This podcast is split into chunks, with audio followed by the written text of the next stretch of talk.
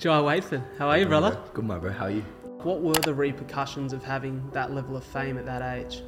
I was so terrified of making a decision, any decision, because the decisions that I'd made leading up to that point had all failed. What I want from this phase is to look back at the end of every month and know that I haven't sacrificed any of my being to get to the end of that month, or any of my character, or any of my happiness.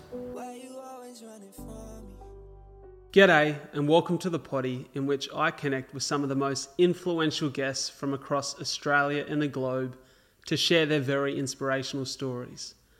I was born with cystic fibrosis, a chronic illness in which I was told would most certainly ruin my life. But like many of the incredible humans that I have on this show, I'm on a mission to prove that we aren't defined by our circumstances, but rather how we choose to respond to them. I'm your host, the captain of the ship and the man in charge, Bradley J. Dryburgh, and this is A Lot to Talk About.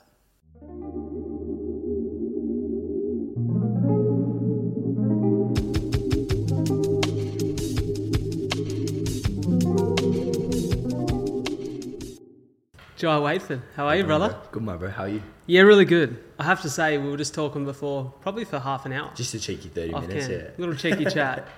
And I have to say, I found myself smiling and I said to you, I know we're going to have a great chat today. 100%. You know, it's funny that so far my relationship with you has been seeing what you do online. And there's a whole story to it, which we'll get into. But it's always fascinating for me that... you know, who you see and meet online, you know, you can meet a completely different character in real life. 100%. And that's not to say that your online isn't authentic, but your online's about your art, you know, your music, 100%. Your fashion. 100%. Bro, I've just sat down for half an hour and had one of the most thoughtful conversations about love and perspective I've had in a long time. And so I love that there's a depth to you that I don't think people get to see in the short form. Definitely not, man. And I think that has something to do with, I don't want to say it's a fault, but it definitely has something to do with the overarching factor that there's a lot of people that come into play with my professionalism online. You know what I'm saying? Like, there's a brand, it's an image, and there's that requires, you know, a constant upkeep of consideration from multiple people that isn't always me. You know what I mean? And I think that I kind of set that standard, I don't want to say wrong, but there was definitely a better way that I could have done it from the start. Yeah. I think I always felt, I started this when I was like 14, you know what I mean? I'm about to be 25 in a couple of weeks, so it's been like 11 years. Having to maintain a social presence and maintain a brand so that creativity could flow. I think as an artist, you know, a couple of years ago, it was dangerous to be too accessible. And I think that there's also beauty in that it's nice to be able to have conversations in private where people can come to see who you are. And I feel like you can relate in that sense when you sit and speak with the guests on your podcast and be able to see who they are, but then also in turn for them to be able to see who you are. I think there's beauty in not necessarily showing everything. You know what I mean? And I truly believe that not everyone has to know who I am. Truly, you know what I mean? Yeah. I think that also, and it might sound a little bit self-conceited, but nor does everyone online deserve to. I think you open up yourself to a world that, and we spoke about this before, doesn't know how to receive who you are. You know what I'm saying? And I've always appreciated reciprocation through the love and energy that I give in everything that I do. So I think it can be dangerous when talking about online presence and being so open, and I respect you and commend you for being so open on your socials, but I think that in the artist world, in the music world, it only gives people room to move negatively, and it gives people the space to speak on things that they don't understand.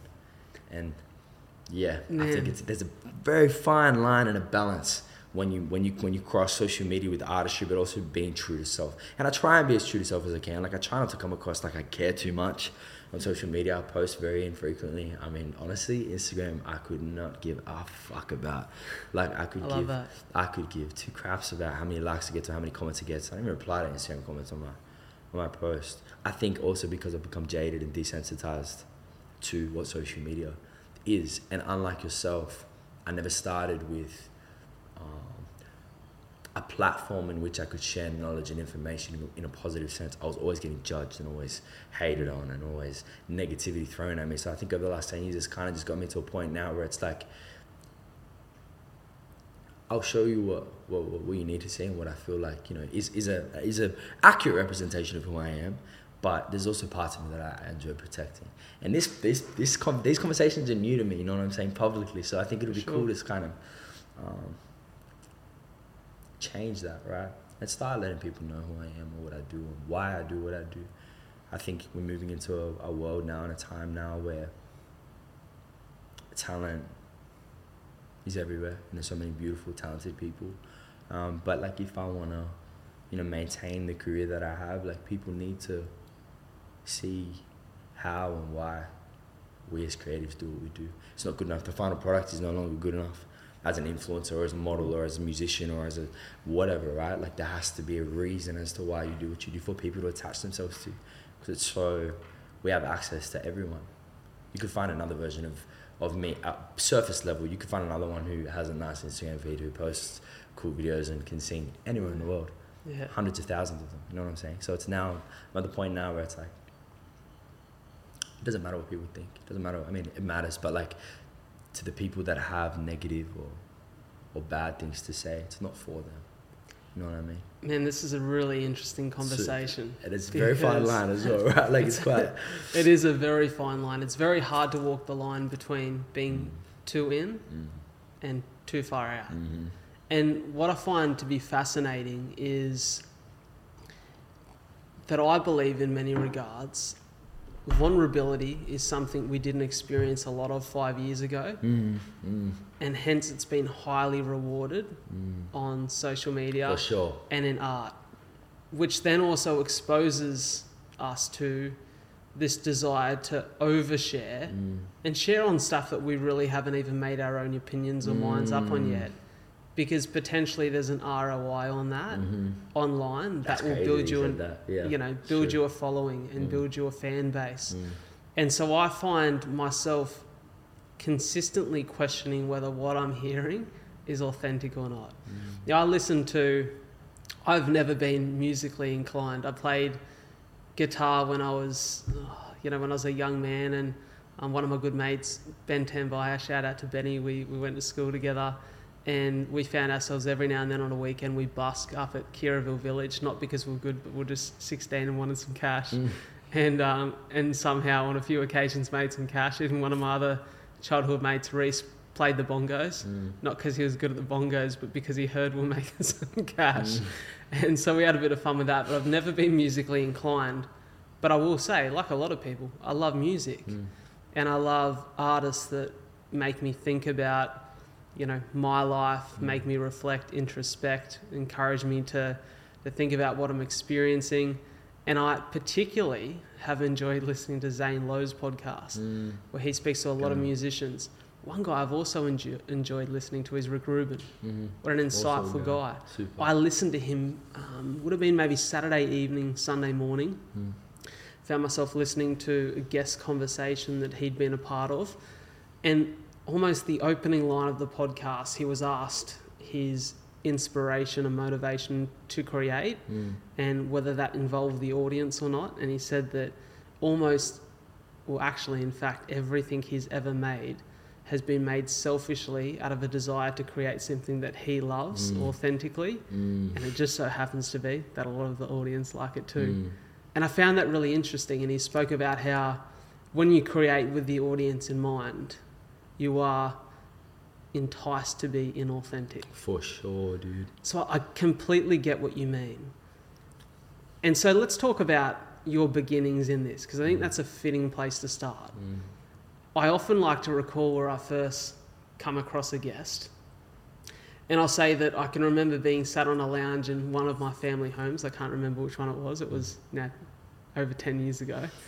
And seeing this little teeny bopper pop up on TV who was not too different to me in age and just blow away a nation. You know, you become somewhat a child star in Australia for your incredible talent and ability to move people musically.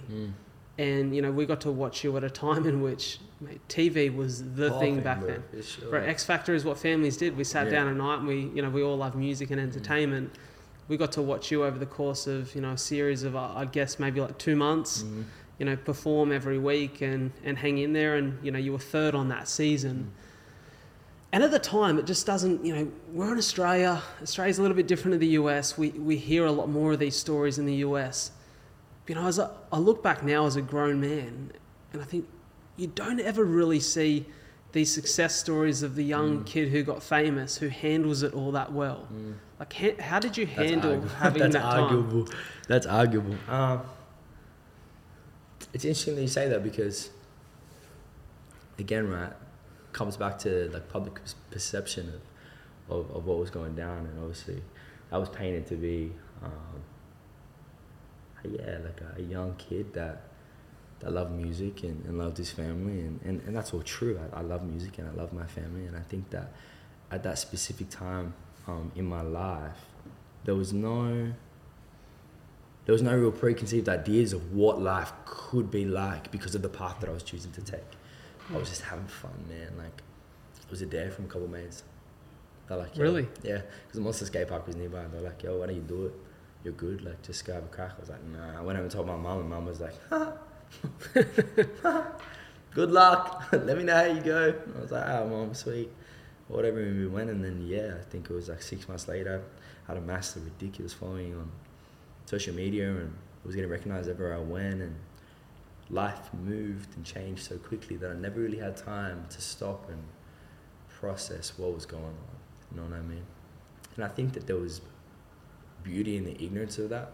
I think it allowed me to have a very carefree perspective on what was going on. I think it affected me later down the track when, you know, it became a profession and a job. I didn't really have a concept of what that was. I've never worked a job. I've always been blessed to work for myself.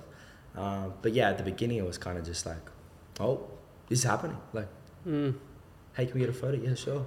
Hey, you're playing this show for this ridiculous amount of money? Yeah, sure. I never really stopped and was like, hang on a second, like, this isn't normal. You know what I'm saying? And the repercussions of this can be really, really dangerous. And there's no one around you that can advise you otherwise because they're all in the exact same boat as you are. It's so interesting that you speak about the naivety, the blissful ignorance that you have when you go and partake in a dare, right? To be a part of what essentially changes your life forever. And that's what those young teenage years are supposed to be about.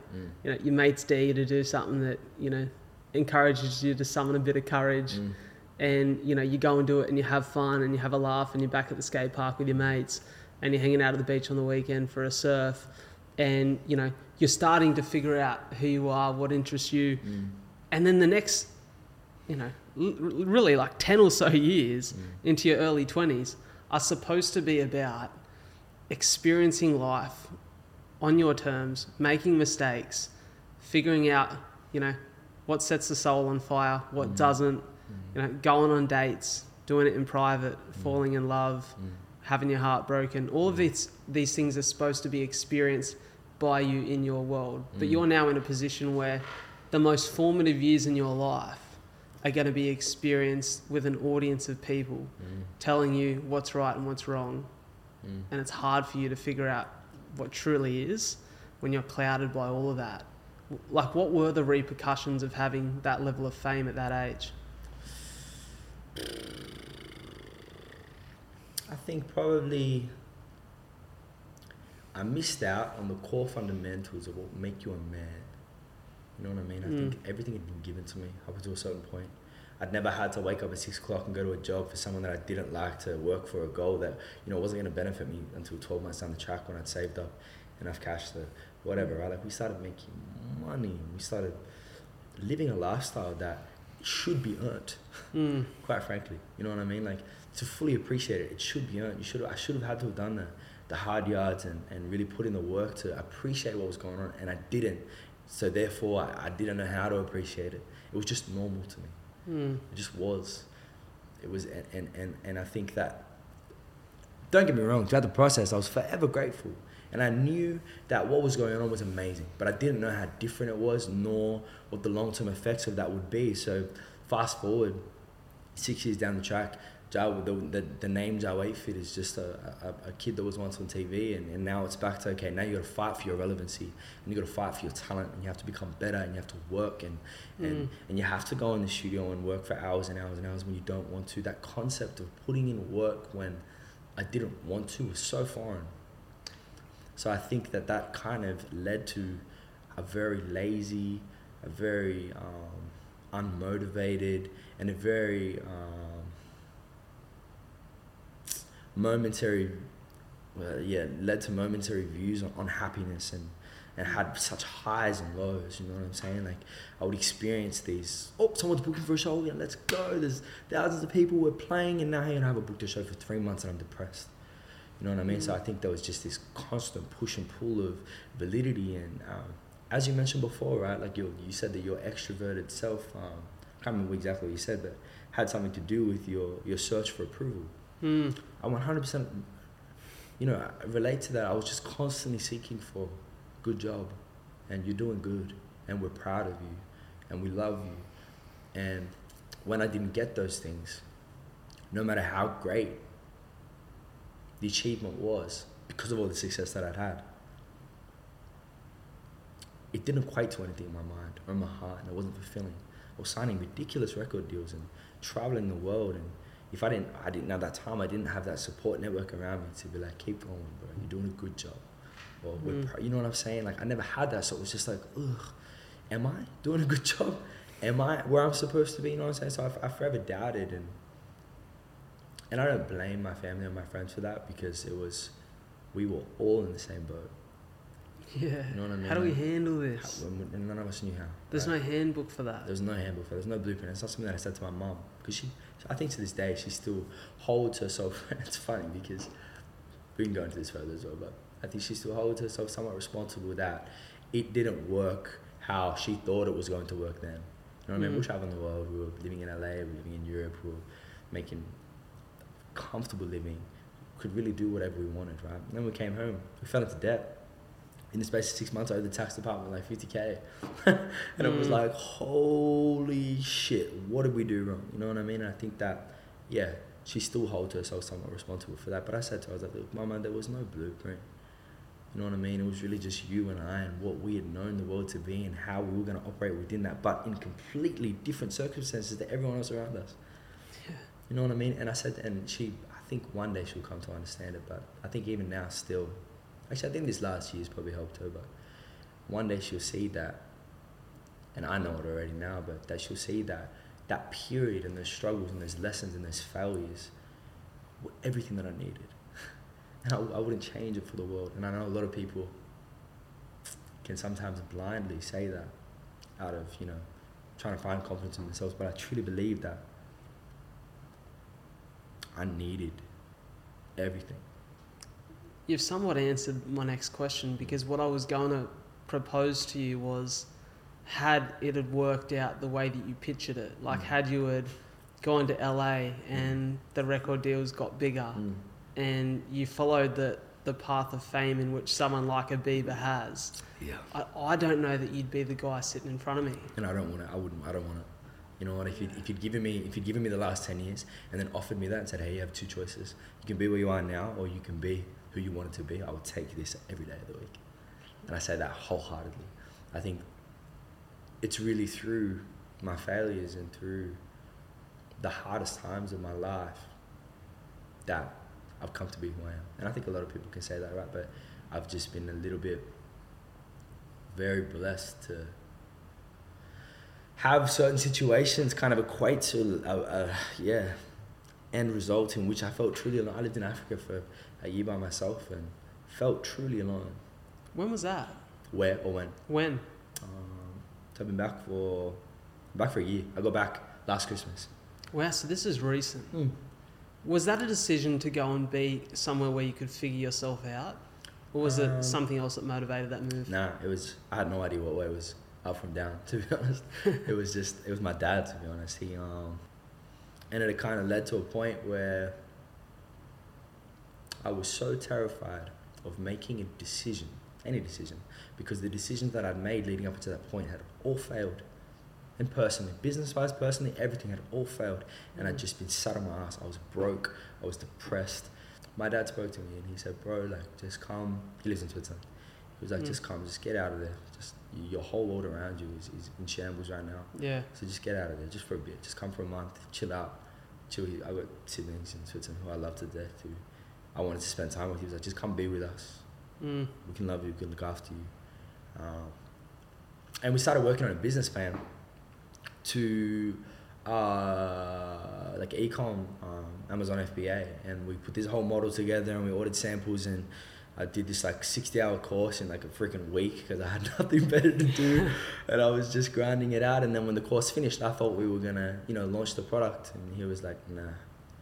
He was like, you've proven to yourself that you can work. Because I remember I was at a point, going back to what I said before, I just had no idea how to put effort into something if there was no immediate result. You know what I mean? If it didn't equate to a paycheck after I'd done what I was doing, which is what I've been so used to, it wasn't worth it. My dad said to me, he was like, work on this. It might not work. You're not going to get anything out of it. But just work on this. Show me that. And I wasn't passionate about it. I didn't really care about it. But it was just, I wanted to prove to myself that I could sit down and put energy and focus. And looking back on it now, it was nothing. It was such a small gesture. Right, but just the simple, I suppose, ideology of, sitting down, committing myself to something that I didn't know was going to work. And then I did that, and he was like, do you want to go to Africa? And I was like, I've always wanted to go to Africa. And he was like, all right. I was like, where would you want to go? And I was like, I don't know. I had no money, had nothing. I was like, just thought he was just asking me questions. And like 2 minutes later, he's like, all right, you leave next week. I was like, what the fuck? What do you mean I leave next week? I said, you're going to Africa. Look, where am I going? I asked you where you want to go, so I booked Ghana. And I was like, holy shit. I was like, I was terrified, to be honest with you. I had no idea. I couldn't even leave the house in Switzerland at this point. I was terrified to go and catch the train and go into Zurich City, let alone go to another country. Where did that fear come from? What was it that you were fearing? I think, again, right, like I was just, I'd come up with this idea that I was incapable of making good choices. And I think what stemmed from that was just the fear of making any choice. You know what I mean? I was so scared of, and it was really sad, right? But I was just in a position where I was like, if I choose to do something, it's going to fuck up and I'm going to get hurt. You know, it's funny, you mentioned to me before that you've enjoyed listening to Jordan Peterson's work. Love Jordan Peterson. One thing that he says is, you can be foolish to think that not making a decision is not making a decision. 100%. I think he also touches it comes with consequences. Yeah, and he touches on it. He says, I don't know, the same lines where he says, running from something is accepting that it's bigger than you. And that was something that at that period of my life, I really needed to understand. You know what I'm saying? The running from this fear and this fear of making decisions is accepting that the ability to even make a decision is bigger than who I am. And that's not me. I still had I didn't want to lose. I'm a very competitive person. And at this point in my life, I was losing. But I still had the urge to be better, and I wanted to win, and I wanted to prove to myself and to my dad and to my family and to everyone that I'd left behind in Australia that I would be okay. So yeah, I took off to Africa,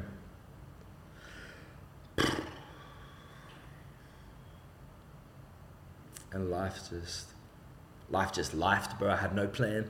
I had no plan at all. I really just went over there, and the first place I went to was Ghana. Stayed in a little place called Kumasi, which is like the second largest city in Ghana outside of Accra. I learned the language. One of my best mates is Ghanese. Beautiful country. Yeah, Joey Plum. Beautiful country, cool people. I did a bunch of countries in Africa, but Ghana was cool. And then, I was working in an orphanage. So I worked in an orphanage for like 6 weeks. So I went out there and stayed in a house, and it was funny. So we get to this house, and like everything's all fenced up, and it's gated because it's quite a dangerous country and area. So the area was dangerous for the country. And as soon as I walk in, there's a bunch of people, same color as me, doing the exact same thing that I'm doing, right? And I just felt this instant sense of like I'm around people that are disconnected from the outside world. that are trying to find something more within themselves. But then on the other side of that was, none of these people know who I am. Nor probably do they care. So I was having this battle of waking up every morning, just struggling to breathe, man. I just felt like I was so consumed by my world in Australia and what I'd just come from that I was terrified to think about it or speak about it or communicate it with anyone. And then I kind of came to realize over a couple of weeks that they were all really, really beautiful people and really cool people, and they were all there for their own purpose, right? Some of them were there, I came to learn, for their own self-fulfillment, to make themselves feel like, and it was very evident just to feel good about what they were doing. Like when you really broke down the causes of why they were there, and I'd sit with them and I'd speak with them, I came to realize, I was like, damn, there's some of you that are just here to say that you've been here. That was sad. But then there was also some people that were there that were so selfless and adopted kids and delivered babies and had no interest in medical, but then went and worked in a hospital and are now starting to be a doctor and deliver children in countries that don't have the aid to do so. And it really opened up my world in a way in which I was able to really come to understand who I was around people who didn't know who I was. You know what I mean? Like in Australia, I kind of found that most of my life, wherever I went and wherever I choose to go, people kind of already had heard about me or had heard something or knew my music or... And I found that building relationships with people was really hard. It was like, ugh, you already have this preconceived idea of who you think I am. So to be in a group of people that had no idea was just the best. And I was like, you're loving me based off of what you see and what I give you. And I think it really gave me the opportunity to relearn who I was. I have to ask, because I'm trying to figure it out in my head as you speak, this fear of failure. Do you think that you would wrongly define failure or wrongly define success? What was that the product of? Probably a bit of both, bro. Yeah, I would say probably a bit of both. I think success is very personal. I think you define your own version of success, what that means. For some, success is being a billionaire and being alone but having money. Some success is being poor but being surrounded by beautiful people and people that love them. So I think that we really define that. I personally didn't know what that was to me, what that meant. But I also had known that what I was experiencing there, no level of success had ever equaled. You know what I mean? Like the people that I was helping, that I was speaking to and coming to understand and just listen to speak in the communities that I was in, no amount of success had ever made me feel the way that made me feel. So I think that was one of the first things I realized that kind of clicked. Hence the reason why I stayed so long. And the fear of failure, I think... I had the blinders on, man, and like I was looking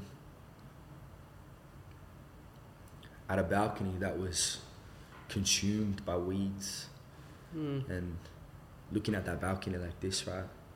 And it was really that trip that allowed me to kind of trim away those weeds and see what was actually on display.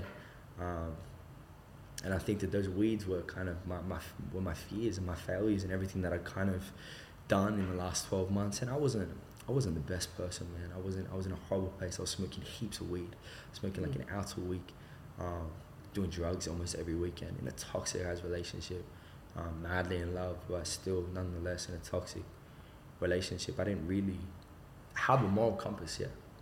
You know what I mean?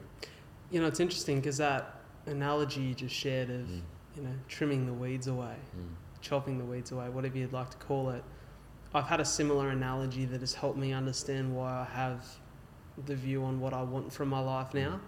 And I think that when you spoke about when you're right in front of those weeds and you can't see anything clearly. Yeah. You know, you can't see anything. All you can see is just fuzz and mess and the problems that you're in. Yeah. And I think for me, like over the last year, really, like not the last 3 months, but particularly the 9 months year that come before that. Financially, I was so broken. And at times I've been so like mentally broken and have felt so stressed by my situation that I almost needed to like strip myself back and take 10 steps backwards to be able to see like the wider perspective. and figure out where I'm going. Like, when you're so in it and you feel like you're underwater, you feel like you're drowning. Like, you just need to get out for a minute, man. Like, put your feet down, stand up, get out of the pool. It's not that deep. Yeah, for sure. You know, and like, for me, that distance has given me perspective. And I would even say that, you were speaking about how this really made a man out of you. For me, like, I needed the challenges of the last year to figure out what success actually meant to me. Because I come from the most beautiful family who gave my sister and I such an abundance of love. I've never once, and this is such a privilege, I've never once woke up in the morning and not felt loved. Like, I know that there's people who love me, and I'm very grateful for that. But I got to a point in my career where I was pursuing financial success so hard that, and this was when I was in real estate, that I forgot that I have to look after my health. I have to do things that make me happy. Meaning and fulfillment is a hugely important part of how I define success, and I didn't understand that at the time. And so I had to hit a mental rock bottom and walk away from it to realise what was important to me. But then I fell into the trap of, I thought money was the devil. Because it made me feel like the pursuit of it had made me feel like I lost so much of myself that I forgot to make some money at all. And I had to sell my home. I went broke again. And then I had to find myself in a place where I was like, all right, right now all I have is love and people I care about. And, the obvious necessities of a roof over my head and some food on the table. And, I'm lucky enough that my health's in a good place. And so what I'm trying to acquire, now I understand what's actually true to me. And, for me, that gave me so much clarity in moving forward this year into a place where I'm now defining success so differently.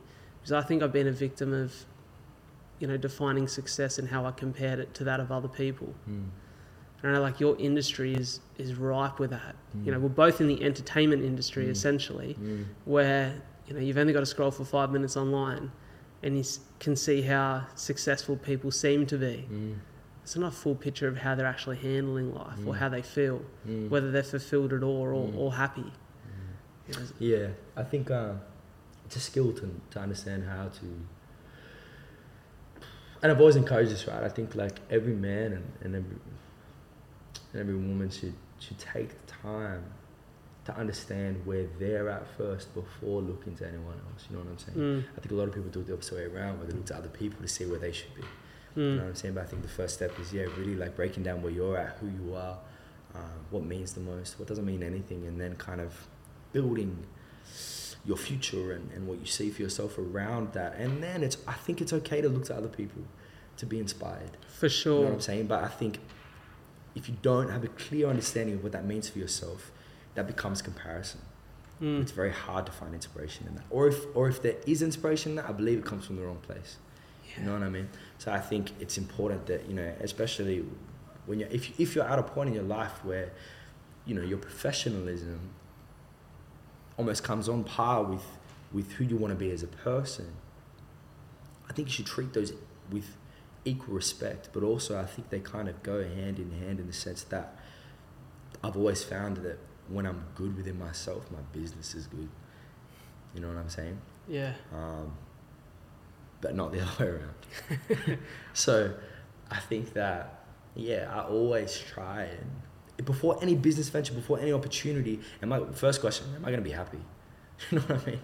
And if that's quite a broad question, right? Like, am I going to be happy? But I think that if you can overall assess and break down what that opportunity entails and what it looks like for you over the next 6 months, okay, cool, it might be a bit stressful, but I'm capable of managing this stress.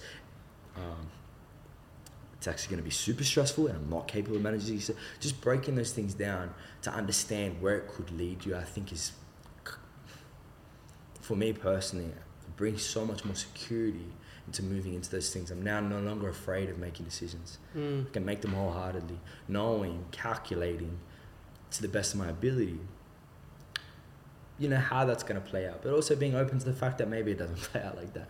But I think that, having the overall sense of understanding, that all comes from having the overall sense of understanding where you are and who you are first. You know what I'm saying? I completely agree. I watched this monk. I know he's famous because I've seen him speak on so many different interviews before and clips of him on different stages. What's his name? I know who you're talking about. Oh, bro, I was going to say he's got a bald head, but they all do. He does. That was going to be the first thing I said, the bald one, but but he's quite skinny and like narrow, right? Yeah, quite lean, and there's a very stoic and confident. Yeah. There's a very confident tone in the way that he speaks. Super like philosophical. Yes. It's like you know what you're saying because it resonates in the deepest parts of your soul. I know exactly what you're talking about.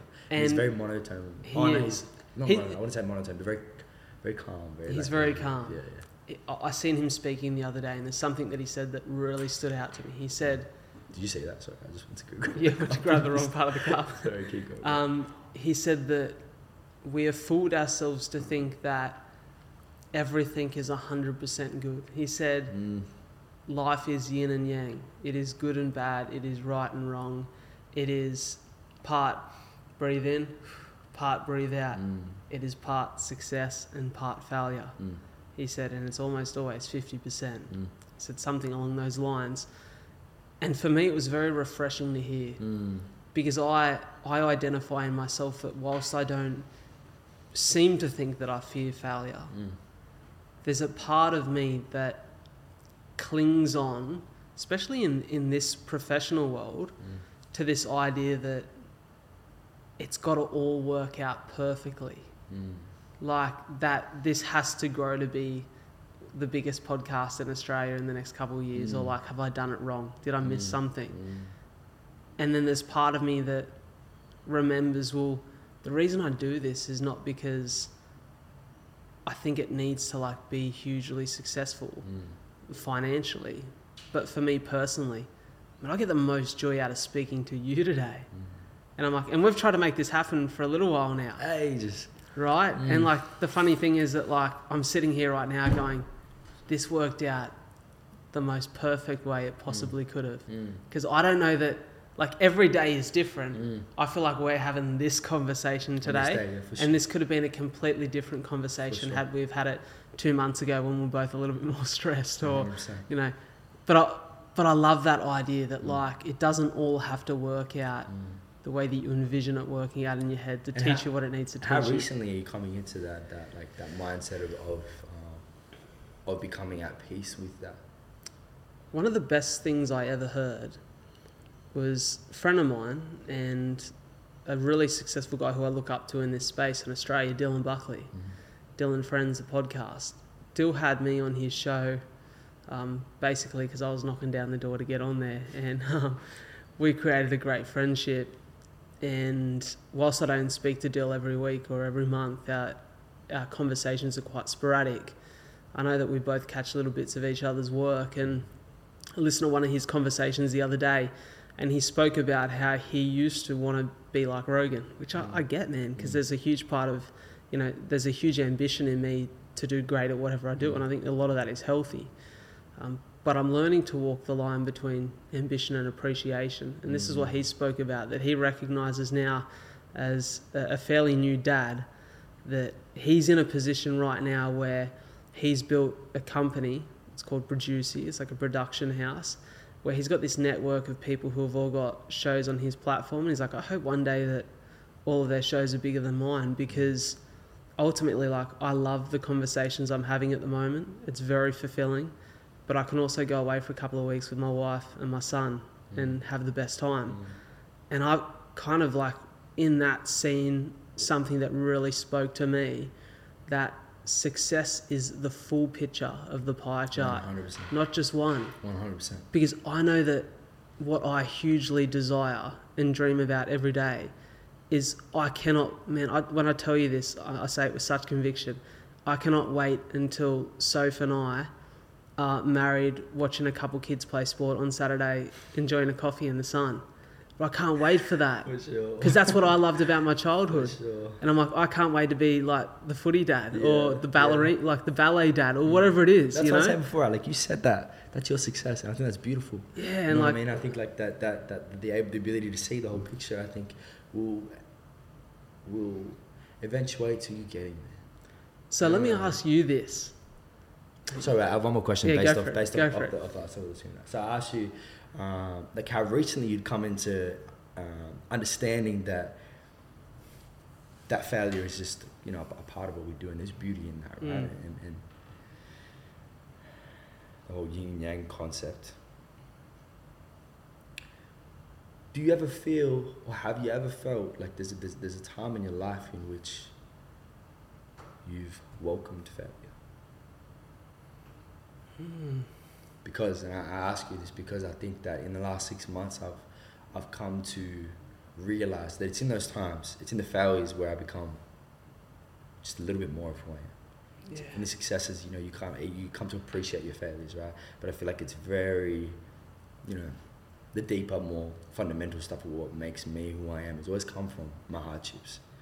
I come to appreciate it when I'm doing well. And I ask you because I think that over the last sort of 6 months, I've now gained the ability to be able to stand in those storms and welcome them with open arms, knowing that it's going to be hard and that it's probably going to suck and that I might cry a little bit. But I know that as a man, I'm capable of learning what I have to learn in that period of time. And that because it's happening, there's something that I need to learn. So let me answer this in the most honest way that I can. Yeah. And there's maybe a bit of my ego that doesn't like to admit this. So I would say that I completely agree with you that the greatest lessons and the greatest insight I have gained as to what's important to me, what fulfills me, what I'm passionate about, like who I am, that's answered that question, has come from my greatest hardship and adversity. Mm-hmm. Like having lived with CF for 27 years, hardship teaches you something. However, you asked me, have I learned to welcome that? And I'm thinking back right now, in all honesty, outside of today actually, funnily enough, is the 3-year anniversary of my first ever marathon that I ran with bleeding lungs for CF. Holy that was heck. The only time, and I say this out of truth, the only time in the last couple years that I can remember setting my sights on something and knowing that I very well might fail in the process of trying to achieve it. And maybe for me that identifies a desire to be comfortable, or maybe just to stroke my ego a little bit too much.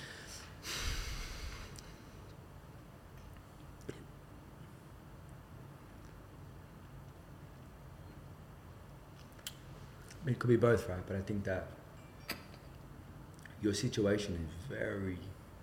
especially that situation, running a marathon, that level of medical condition, it's a huge decision. And a huge commitment. And I think I think that even if there is a sense of ego involved in that decision, I don't think it's a bad, I don't see all ego, and a lot of people disagree, I don't see all ego as being truly negative. I think when you can conceptualize what an ego is and the negative sides of it, and kind of harness its ability to drive you in situations like that, I don't believe it's a negative sense of ego. I think that because also your ego is something that you determine for you. I mean, for me personally, my ego is something that I determine for myself. It's never been about what other people think. It's never been about, maybe it's something that I prove to myself, maybe my level, because I can be cocky sometimes, man. Like I'm so competitive in the sense that I feel you. That like, you know, if you know, there's an absolute gun sprinter and he's got a ridiculous time with a 100-meter sprint, I'll try and beat him. Yeah. And in that moment in time, I believe that there's a chance I could. But that's bullshit, you know what I mean? But I think that when you're aware of that and the negative sides to that, because it's definitely negatives that can set you up for failure. Being aware of that, but then still letting that to have a crack and have a shot. I think there's positives in that situation. But you're looking at me like... No, I completely agree. Okay. Because I think that ego gets a bad rap. I think that vanity gets a bad rap. And whilst there are, like you said, negatives that come from them, I believe the negatives to be when you're not self-aware enough to know that they're controlling you. Exactly. But I think there's so many positives. 100%. Because sometimes blind self-belief is all you have. 100%. Now, it's funny recently. I do a bit of keynote speaking. The first thing I speak about on stage is how... You do a bit of what? Keynote speaking. Keynote speaking. Yeah, so like I speak on stages at conferences. And just with notes? Or like no. So it's just basically what they call a motivational speaker is a word. Okay. I don't know that I love the word motivational because I think motivation is very fleeting, right? So I don't know if I like that word. Why do you think the motivation is very fleeting? Well, I think that if you're relying on motivation, you'll do very little for very short periods of time. I agree. I've always seen, and it's funny, I have the same perspective on religion, but we can touch on that after. So we will touch on that because I think that's an interesting conversation, but I think I attribute a lot of my success to discipline, belief, resilience, perspective, purpose, right? And when I'm on stage, I talk about self-belief, resilience, perspective and purpose. And so when I talk about self-belief, I talk about, and listeners of the show will have heard this, so I'll kind of brush over it, but my first ever doctor, when I was just a couple months old, told my parents that I'd be better off with a terminal illness that would kill me or I'd miraculously recover from because CF would ruin my life. And they stood up and said, "You'll never see us or our son again," and walked out of the room. And they found a doctor who had a really positive and optimistic view of my future. And I think about that and I'm like, that was all wrapped up in hope and somewhat delusional belief because there was no evidence. And I've heard Stephen Bartlett and Chris Williamson talk about how belief is evidence. Belief is based on evidence. But I think sometimes belief has to be delusional, man, because the antidote to hopelessness is hope. Yeah, but I think delusion, I don't think is the right word. I think the ability to believe, you know what I mean? It's important. It's so important. I don't think that makes you delusional, because I always, and I think like, and in your situation it's a testament, right? Like crazier things have happened. You know what I'm saying? I think that's such a beautiful mindset to carry in life, and it doesn't work for everyone. But I think that when you can be in the darkest, deepest hole and still stand there and be like, I'm gonna be okay. I think it translates and carries so much further than a negative defeat 100% would. You know what I'm saying? And it sounds, maybe it sounds a little bit easy for me to say or whatnot, but I truly believe that like that level of positivity and self-confidence, self-belief, even in times when it's not warranted, is necessary.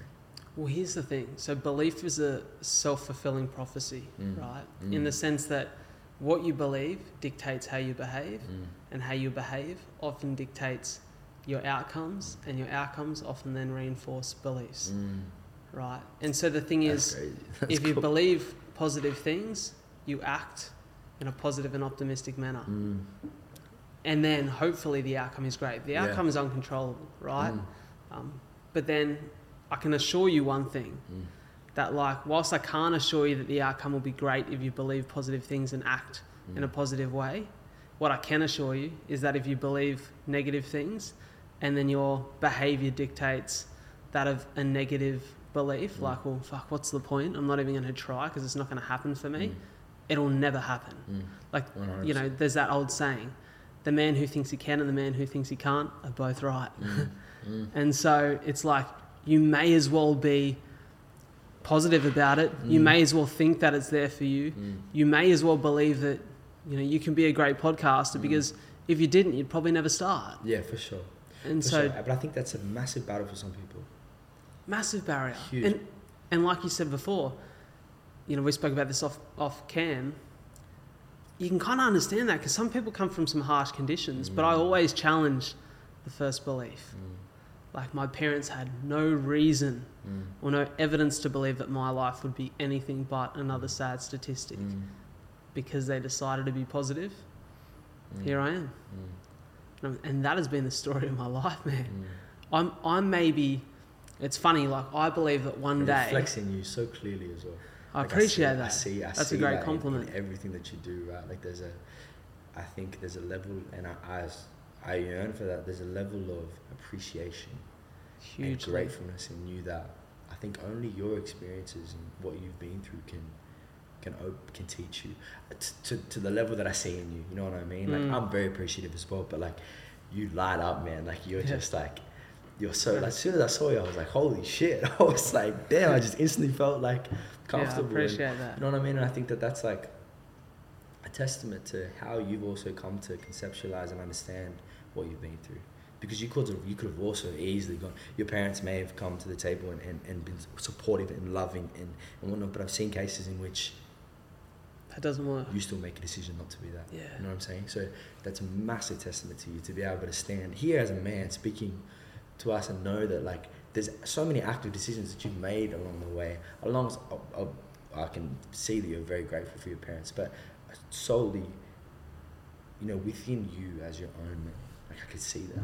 I appreciate that, brother. That's so cool, bro. Because that's a huge compliment. Like, that's, for me, maybe one of the most nice compliments I can receive. For sure. I think, but it's and I've carried that, man. Like, for sure. And you, I can see that, like, you, yeah. Well, I just think that... I want to meet your girlfriend, bro. Shade out. Yeah, you blow me away, bro. I want to meet you. I want to see her. You have to, man. She's the best. And for me, there's a... it's crazy, man. So I'll tell you something. So talk about this appreciation. I know we're getting a little bit off track. I promise to the listeners we'll get back to you in a minute. Sorry. We were sitting there the other night and she was just showing me a random video. I'm an emotional cat. Mm. It doesn't take much for me to shed a tear. Okay, cool. I'm a crier. Yeah. I'm a lover. Yeah. I'm a laugher. Yeah. I'm an emotional guy. Yeah. Like, I respond to everything quite openly, And I believe I have been my whole life. Mm. And it's maybe because I have, like you said, the level of appreciation that shit means stuff to me. And so we were sitting on the lounge just over there the other day, and she's randomly just watching a video of this this girl showing her partner that, they're having a baby. And she's got the little baby clothes lying out on the bed, the photo of the ultrasound and the positive pregnancy test. And he walks in and he's just like in disbelief, so happy. Mm. Bro, I'm fucking bawling my eyes out, right?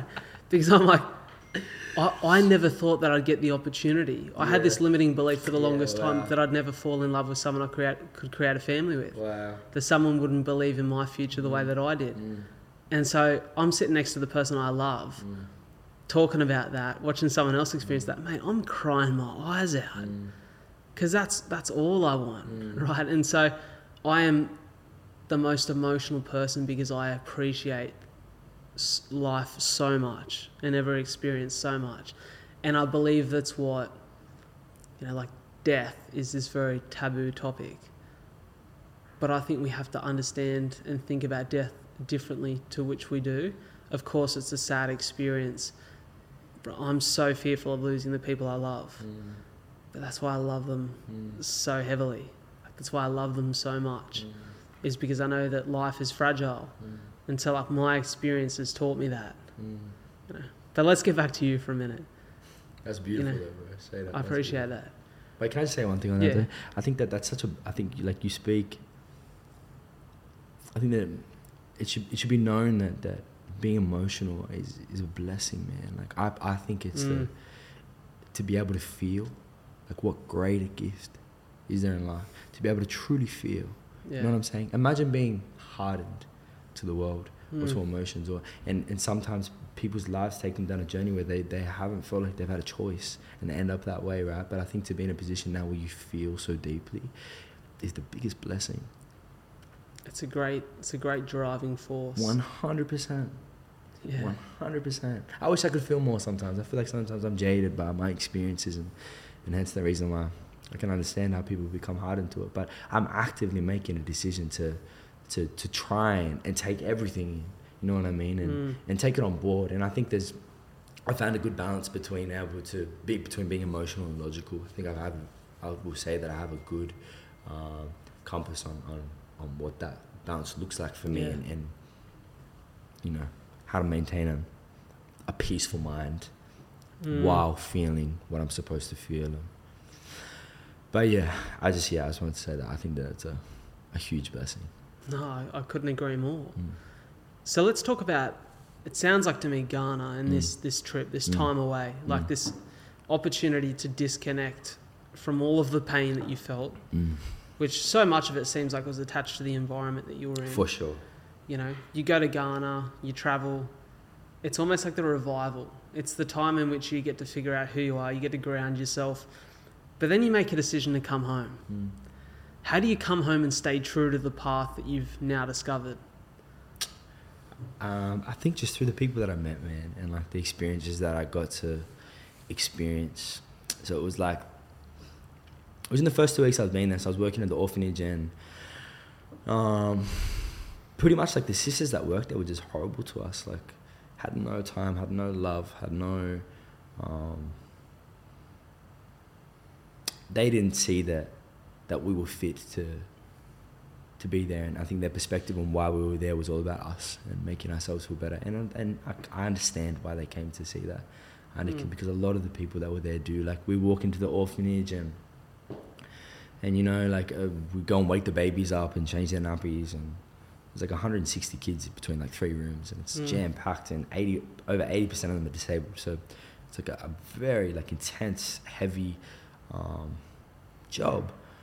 And yeah, they were just being like really, really, really like cold and shut off towards us, throwing our, you know, the baby's food and plates at us, and not at us, but down to us, like not giving them to us, throwing our aprons at us, not talking to us, laughing at us, speaking in Twi. And a lot of the volunteers that were there were only going to be there for like a week or 2 weeks, and that was it, right? They would leave. But I knew I was going to be there for longer than that. So I'm like, yo, I got to get to the bottom of this, man. Like, if I'm going to be here, like, I need to just try and understand what's going on so that I can choose how I go about, you know, being here, and how I can fit the role here best to suit them. They've been here their whole lives. Like, there's obviously something going on. Like, they're not the ones at fault here.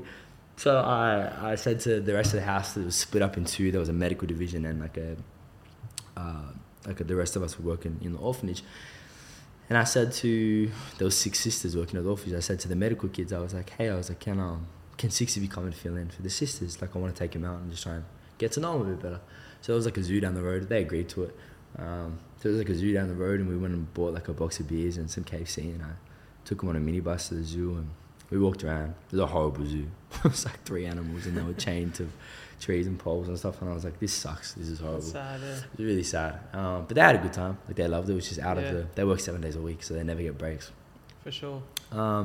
So we went to the zoo, and at the end of it, we were sitting down and we all had a beer and we were chilling out and talking, and they speak very good English, and I said to them, I said, look, I was like, forgive me for my ignorance, but I'm trying to understand why you don't like us. And she laughed. She was like and she said, she was like, you white people come and you love our kids, and our kids love you. You feel so good about this, and then you leave, and nothing changes. And I was like, holy shit. I was like, we're really not doing anything here to help. I said, we're teaching these kids that when someone comes and loves them, they leave. Because they do.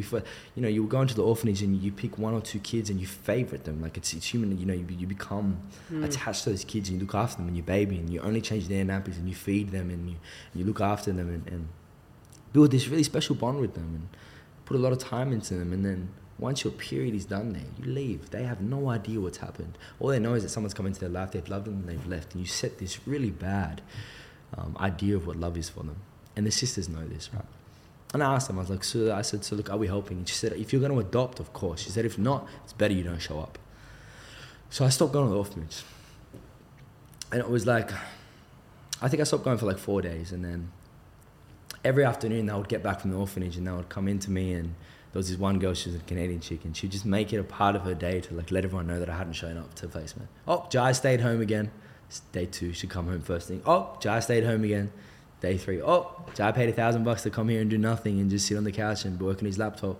He could have stayed at home to do. And I'd never said anything to her, right? And then on the last night, we sat down at dinner, and she made a toast, and she was like, can we just speak about why Jai stopped coming to placement?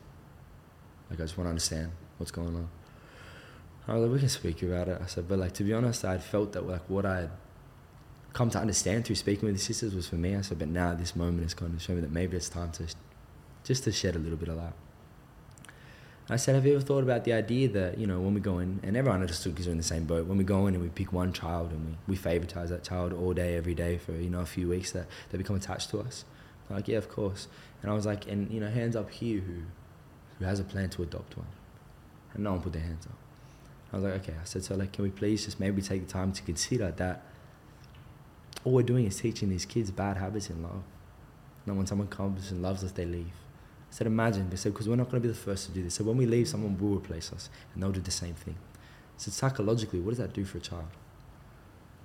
Yeah. I said, so I think we should really, really think about, you know, what we're doing here. And then that night, there was this little building next to like the house we were staying in, and it was only half constructed, but there was a window on all sides of the wall. And I would go up there every night and I would pray, and every direction I looked in, I could see these little red flashing lights and all the power lights, like they're just, but Ghana's very, very flat. And for as far as the eye could see, I could just see these towers. And I realized, I was like, I'm all alone. Because no one in that conversation really understood me or understood what I was trying to get at. There was a lot of, they had their own ideas of what they were doing there, and they didn't want to accept that maybe that's what was going on. Even after me speaking directly to the source of what was going on, and that broke me a little bit. I felt a little bit out of place, and I remember I called my dad and I was crying, and I said to him, I was like, Dad, I've come here to help people, and I realized that I'm just making the problem worse. And he's like, are you okay? And I was like, not really. And he said to me, he was like, look around you. Are you okay? And I was like, oh shit, yeah, I am actually. I'm fine, you know what I mean? I'm fine. And then he hung up on the phone, that was it. And I kind of think after that moment, I was kind of, that kind of set the precedent of I'm going to be okay. And maybe this isn't about helping people. Maybe this is about planting seeds that I'll never see grow. Maybe this is just about being true to myself and traveling and meeting and helping where at first I see fit, and then coming to learn that it's not actually helping, but I'll find something else to do. And that's what I did, right? I spent the next 9 months just traveling around, working in schools. We built a school. We raised money to build a school there. I started like a little like side hustle tourism company where I was like going around and selling like weekend trips to all these people in hostels and whatnot. And it just really opened up my eyes to the world that I lived in. So then in turn, and back to the question that you asked, coming home, how did I stand by the, you know, the things that I'd learned there? It was through those experiences, and it was through meeting those people and truly coming to love them. I stayed for a minimum of 6 weeks in each country that I went to.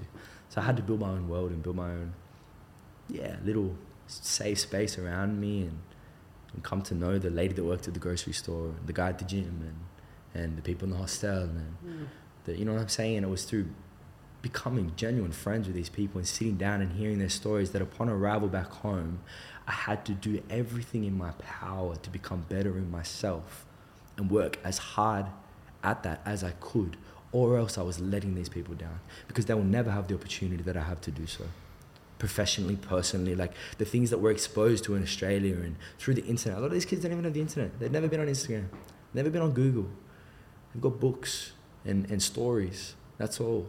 And I think that it was beautiful in the sense that they come to understand who they are within their world, but in the world outside is very limited to them.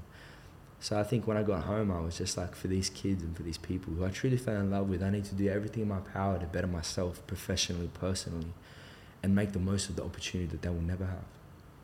And that was it, right? And I stand by that. Man, there's something you said there. You had to plant seeds that you'd maybe not see grow.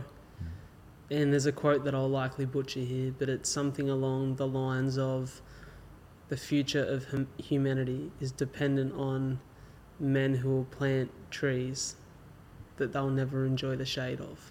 Yeah, I think that's beautiful. You know, and I think that's a real testament to purpose. Mm. Like purpose being the act of doing something in service of others. Mm.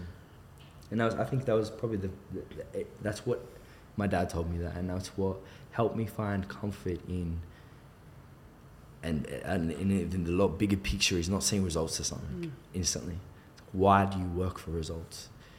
I think that he said to me, he was like, you are touching people in ways that you may not see the benefits of or reap the rewards for yourself, but it's not about you. And I think that really kind of restructured the way that I thought about purpose and working towards something. What if it's not about me? What if I just do what feels right at the time? Mm. What if there is no goal for it? I mean, what if there is no reward for it, for me? Maybe there is, whatever, right? But like, stop working or stop acting to receive something in return. Mm. And it changed my whole perspective on, yeah, then we went and built a school, and then we went and just started donating money to people, and it opened my whole world and my whole travels up. I was just like, holy heck, now it's fine. I'm not acting to see you become better. I'm not acting so you can come and give me a hug and thank me for it. Mm. I'm doing it because it's the right thing to do. And I think that I was so much more fulfilled by that. And now I still speak to, I've got some of these guys on WhatsApp. So a lot of the guys in Africa have SIM cards, but they don't have phones. Okay. And what they'll do is they'll wait to find someone who has a phone and they'll plug their SIM card in. And they just go on a rampant. Yo, what's up? So sometimes every once in a blue moon, I'll get a phone call or a text message from these guys. Yeah. Hey, Jai, brother. And I'm like, yo, what's up, man? How you doing? That's great. How the hikes there? Yeah, man, I could share some crazy stories with you. It's a long conversation, but... So tell me right now, that looks like there's many things happening in your life. Mm. What do you really want from this period? Like, if you look at, you said that you're 25 in a couple of weeks. Yeah. This is a very, very formative time of your life. It feels like your career is coming back into flow in many regards. 100%. Like, I know you're doing some acting at the moment. Yeah. You know, there's music coming soon. Yeah. You know, you're a fucking fashionista, head to toe. Like, you're a cool cat, man. You're a handsome cat. This thing's happening for you. Thank you, bro. But like, what do you want right now from this period of your life? Again, we spoke about it before, right? Like, I think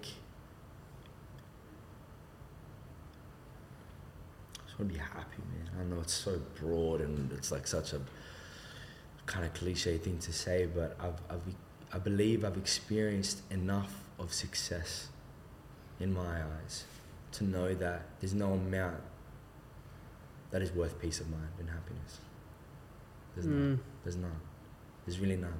I believe there's phases in life when you can be calculated as to taking stress on board, and sometimes that stress is necessary, you know, to achieve the goals that you want. But setting the standard of what those goals are and how you can achieve them, I think that your peace of mind and happiness should always be at the forefront, because I believe that some people get to where they want to be, but they're not where they want to be. By the time they get there, they're not surrounded by the people that love them. Maybe they've lost a part of themselves along the way, but they got the car, they got the mansion, they got the job, but there's no one around them. Yeah. Or they're not happy, or they've hardened themselves to a part that they once cherished. So I think being calculated in the sense that the goals that you want are equally as important as how you get them. So I think now I'm just, what I want from this phase is to look back at the end of every month and know that I haven't sacrificed any of my being to get to the end of that month, or any of my character, or any of my happiness. And if I'm not where I want to be, you know, as a goal or in certain success, but I'm happy, it's fine. You know what I mean? But I know for a fact that if I get there and I'm not happy, I'll kick myself. But I won't let that happen. I know I won't let that happen. I'm blessed to say that I have the enough self-awareness to know when I'm slipping in and out of what's going on. And I got a beautiful girlfriend, bro, and she grounds me so much. Maybe we'll have to do a double date. I would love to, bro. Shake on that right now. I would love to. That would be beautiful. That'd be great. That'd be sick. Because I feel like we'd have a really good time. For sure. And she's young, man. She's coming in. She's really... And it's beautiful for me because I get to watch it. She's only 21, but she's coming to see the world in ways that I know she hasn't done before. I don't know whether it's something to do with me or just what we're doing together, but I see her mind shift and change, and I see her find peace in things that she once stressed over. She came to me the other day and she was like, oh, like this girl reached out to me and I just don't know if I'm happy with how the way things ended. I don't know if that's something that I want to, you know, put time and energy into. About 6 months ago, felt the need to entertain everyone that came to the table and had to be this version of herself that was accepted and whatnot. And she just basically was like, I was just like, it's small, right? But like, for me to be able to witness that in her is one of the most rewarding things as a partner. To see them grow and change and shape to become who, you know, sometimes they can be before they know. I don't know if you feel the same for your girl, but it's like, I see this version of my girlfriend that I would never force or never like, how do I say it, groom to become, but I know she's capable of it if that's what she wants for herself. I like that. You know what I'm saying? And now to see her become that version is so fulfilling. And sometimes it's just a simple conversation where it's, hey baby, maybe you don't need that. Have you thought about, right, well, What do you think about just putting questions to her and seeing her conceptualize them in her own way and come to her own conclusions? I think is so attractive and beautiful. Like, to be able to witness it in someone that you love. So cool. Incredibly cool. Like, I reflect on, Soph and I have been together 13 months today. And, man, we're one of the couples that celebrate month on month. Bro, because they're always... months today as well. Right. How exciting is that? Wow. So cool.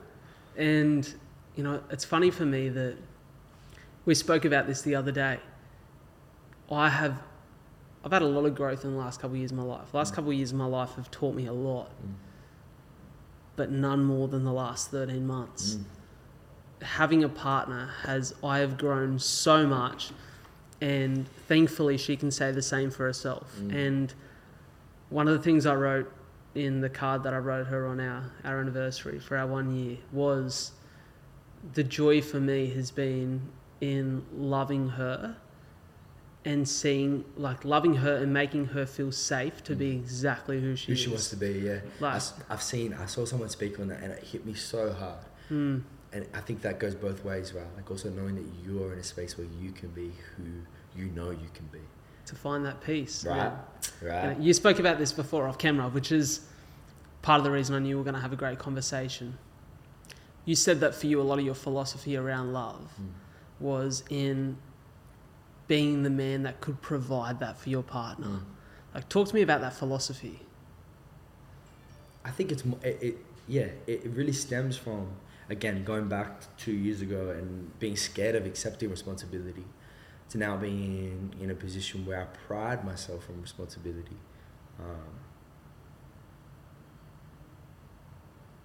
And sort of knowing that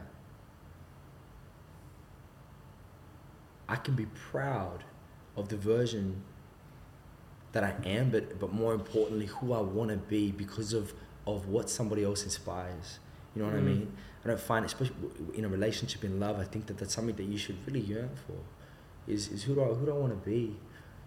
One, for myself, but two, as your man and as your boyfriend.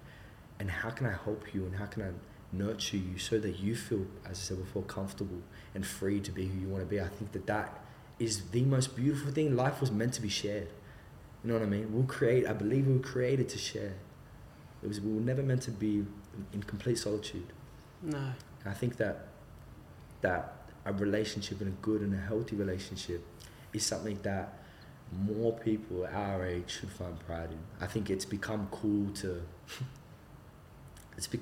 almost not to be. I think the ones that, it might sound a bit discriminative, but I think the ones that have figured out, you know, who they are and what's important to them, are longing for a relationship, right? And the ones that aren't are in the clubs fucking around on a weekend and just trying to get with as many as they can. Like, I think that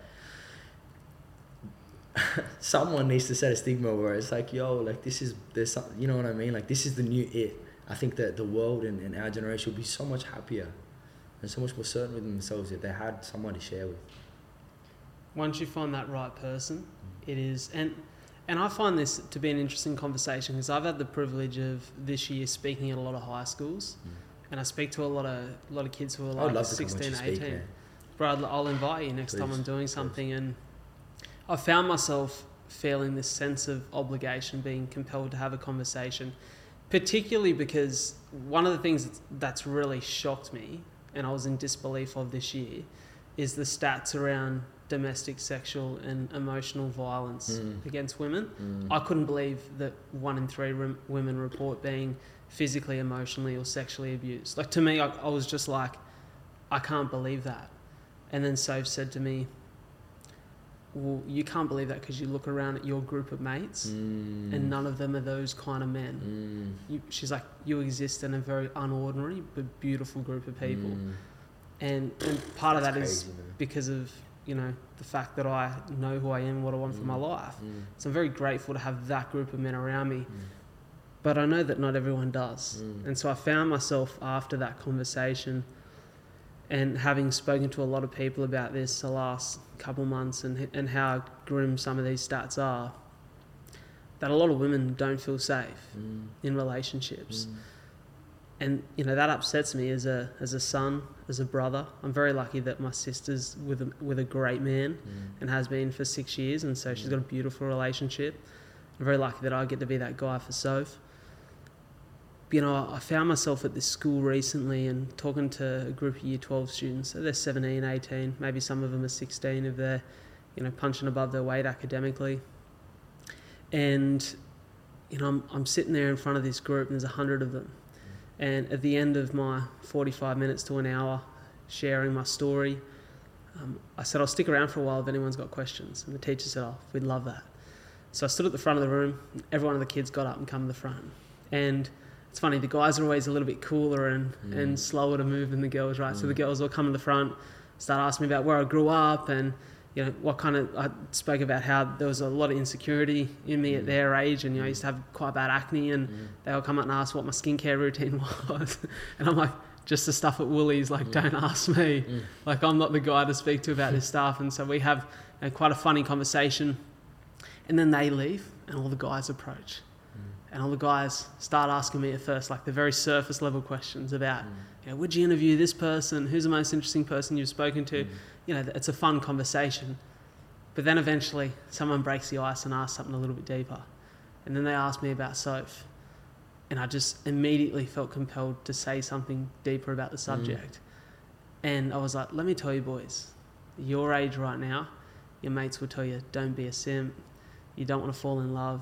You don't want a partner. I was like, the one decision to fall in love with a girl who has changed my life is arguably the single greatest decision I've ever made. And I felt compelled to talk about not only the power of love, but the responsibility of it. And how you have a responsibility to make that safe for someone.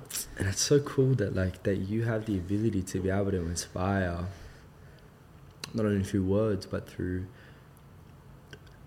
who you are and who people see you to be. You know what I mean? Like, I think you're gonna do amazing things, bro. I appreciate that, brother. And I think that, even back to what we said, right, about the planting seeds that you may not say grow, I think your life is gonna be full of that. And I think that, I hope so. There'll be something, I think already, dude. Like, I think there's so many people that you've touched that maybe you may never know, right? But I think that the, and I'm sure you already do, but, like, the sooner you conceptualize what that means and how many people you have to potential to affect and to change, the better, man. Like, bro, we need to start getting in front of some crowds and in front of some people. I'm gonna share the shit out of this for sure. I appreciate that, brother. 100%. That means a lot. 100%, dude. It's so cool. There's so much stigma around people speaking, man. And I think that, like, you really set a great example of what a man should be. And I appreciate that. And how he should talk and be open. It's cool, bro. And I see that in you too. And that's why I've enjoyed this so much. For sure. This has been fun. But there's a reason why the guys come up to you at the end. Yeah. You know what I'm saying? Yeah. If they didn't receive you, they would have. They go to class. Right, but there's a reason why they will come up to you and they sit you down and they ask you the questions. You have a gift, bro. And I believe it's meant to be shared. I'm excited, bro. I'm excited to watch what happens, man. It's going to be cool. It's going to be so cool. It is going to be very cool. Man, I want to ask you some rapid fire questions. I say rapid fire, but I want you to have the space to give honest answers. Okay. They're written here. Give me 1 second. Scary. Bear with me. This is really hard for me as well. I have really bad ADD, so, like, I find myself in conversation. My brain operates faster than my mouth does, so I'll be explaining something, and then, like, it's relevant, and I always try and wrap it up, but, like, something more important comes in. So it'd be fun to listen back to this and see how we did. Right, well, I have a compliment for you at the end of the show, which I think will ease your nerves. Okay. So, bear with me. So, is there a personal challenge that you'd wish you'd had addressed earlier in your life? Yes. I think some things, a lot of things, as a man are sometimes meant to be learnt on our own, and if not, other people get hurt. And I wish that I had the awareness to be able to see that and to be able to listen sometimes. Sometimes I just didn't listen. Sometimes I needed to make the mistake myself to be able to see why it was wrong. And sometimes I wish I had the ability just to listen to the people around me and trust the people around me to know that, you know, it wasn't the right decision, so that other people didn't have to get hurt. There's so many points I look back on in my life where the lesson was for me, but other people got involved and they didn't have to be. And I'm sure that, you know, they learned something else for it within themselves. But yeah, there's a few times I look back on and I'm like, I could have just been more of a man and listened and been more open, and other people wouldn't have had to get hurt. I think that's probably the number one. And now that's a beautifully honest answer. And it makes me think that part of, and I would agree with this, part of what defines a man is taking responsibility. For sure. Yeah. 100%. I think one of the most important characteristics that an honourable man can have is responsibility. I think to be able to look in any situation, look internally first before projecting anything. What am I doing in this situation? How can I be better? Why is she? Why is he reacting to me like this? What have I done maybe to think? And how do I go about this first before even engaging in the other party or the other side of the story is hugely important. A lot of people are so quick, and a lot of men, I think it's like kind of a bit of like toxic masculinity around being so quick to point the finger at other people. Especially like smarter men, I find.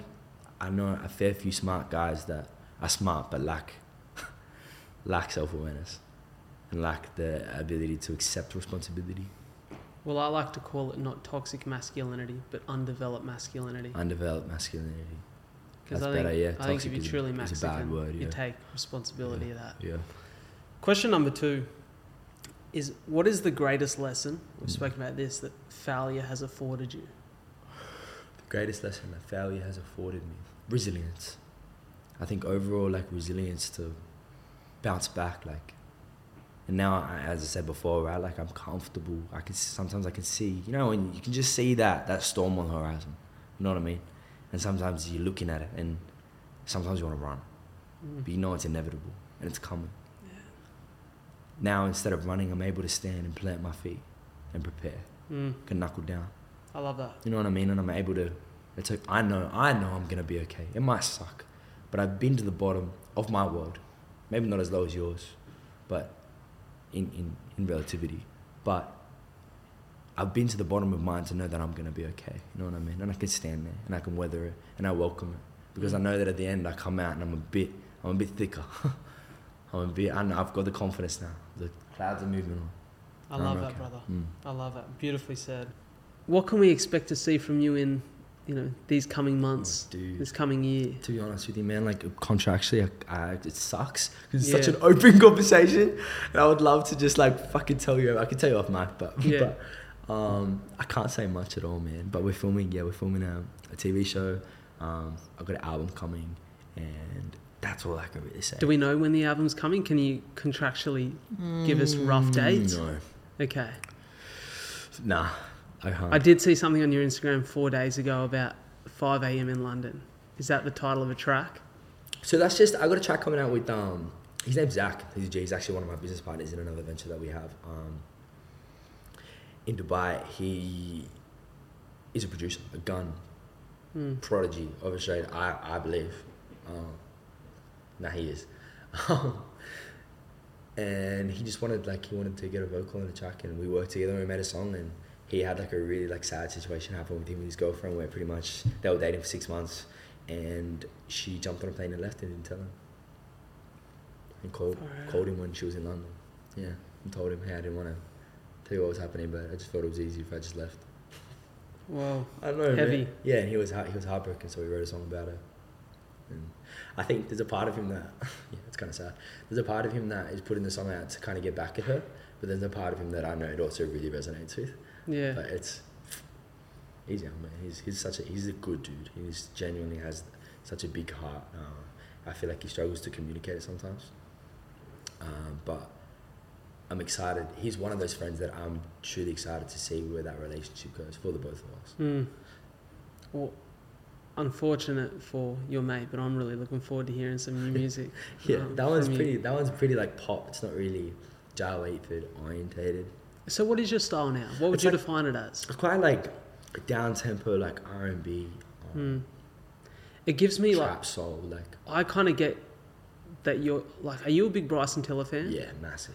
Yeah, I kind of got that because I've heard you share a few of his tracks, and I get that that style is very similar to yours. It definitely resonates in the album. Like, it's definitely there. Like, Party Next Door, Bryson Tiller, and The Weeknd. I would say probably, like... Anyone that I've shared the album with so far has said that. Like, it's kind of a cool mix of all three. But I've spent some sad days driving around in my car listening to Party Next Door. For sure, dude. For sure. In Melbourne, man. For sure. That's actually maybe a funny thing to touch on, is that, like, when listening to music, maybe that was on an old playlist or on a sad playlist, and it no longer affects you the way that it used to. Yeah. I think, for me personally, like, I think that's kind of, like, a good testament to... the fact that I've dealt with whatever. You've grown. Yeah, you've grown, right? Like, sometimes I listen back to music and I'm like, damn, I used to sit and cry to this shit. Now I'm just like, just singing along with it like it's nothing. You know what I mean? I think bro, you know what's funny? I don't even know if the music spoke to me, but somewhat the sound spoke to me. It made me feel something. But I was telling Soph this the other day. I went through a period. Vulgar, but I went through a period. I reckon I would have been maybe early 20s. I was probably like 22 and I'd come back from Melbourne just trying to find what made me feel fulfilled, like loving family, loving people in my life, but mentally just felt like something wasn't right. And I wouldn't say I wasn't depressed. I just knew that I wasn't, like, life wasn't landing right. And I needed to change something. Something was taking a part of me away from myself.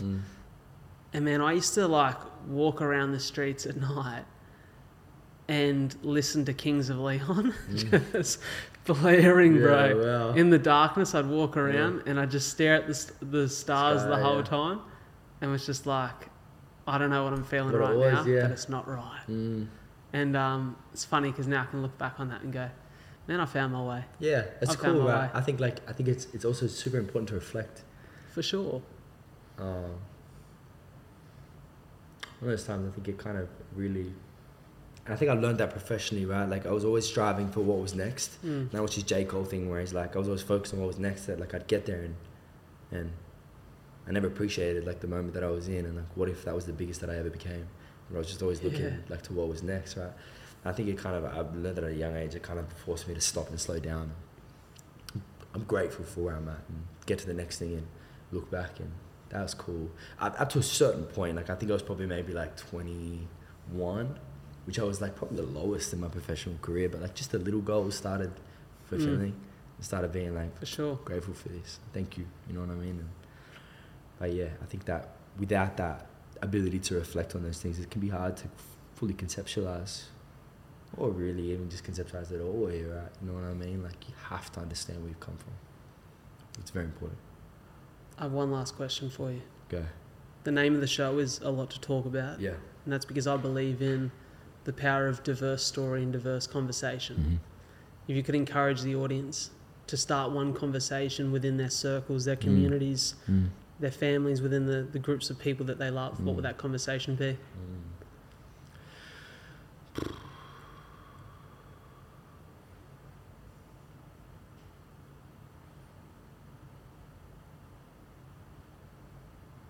That's such a hard question, bro.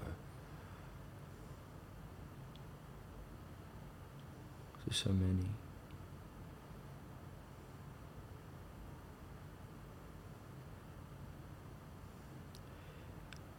I'm trying to, like, overarch. I think something to do around gratitude. I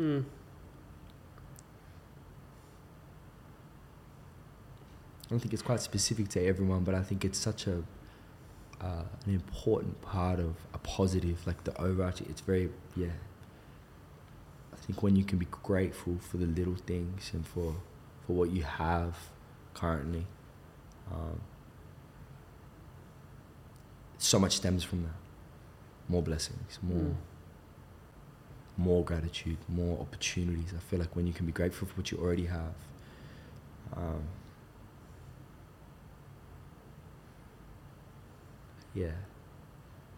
just asking, you know, what are you grateful for today?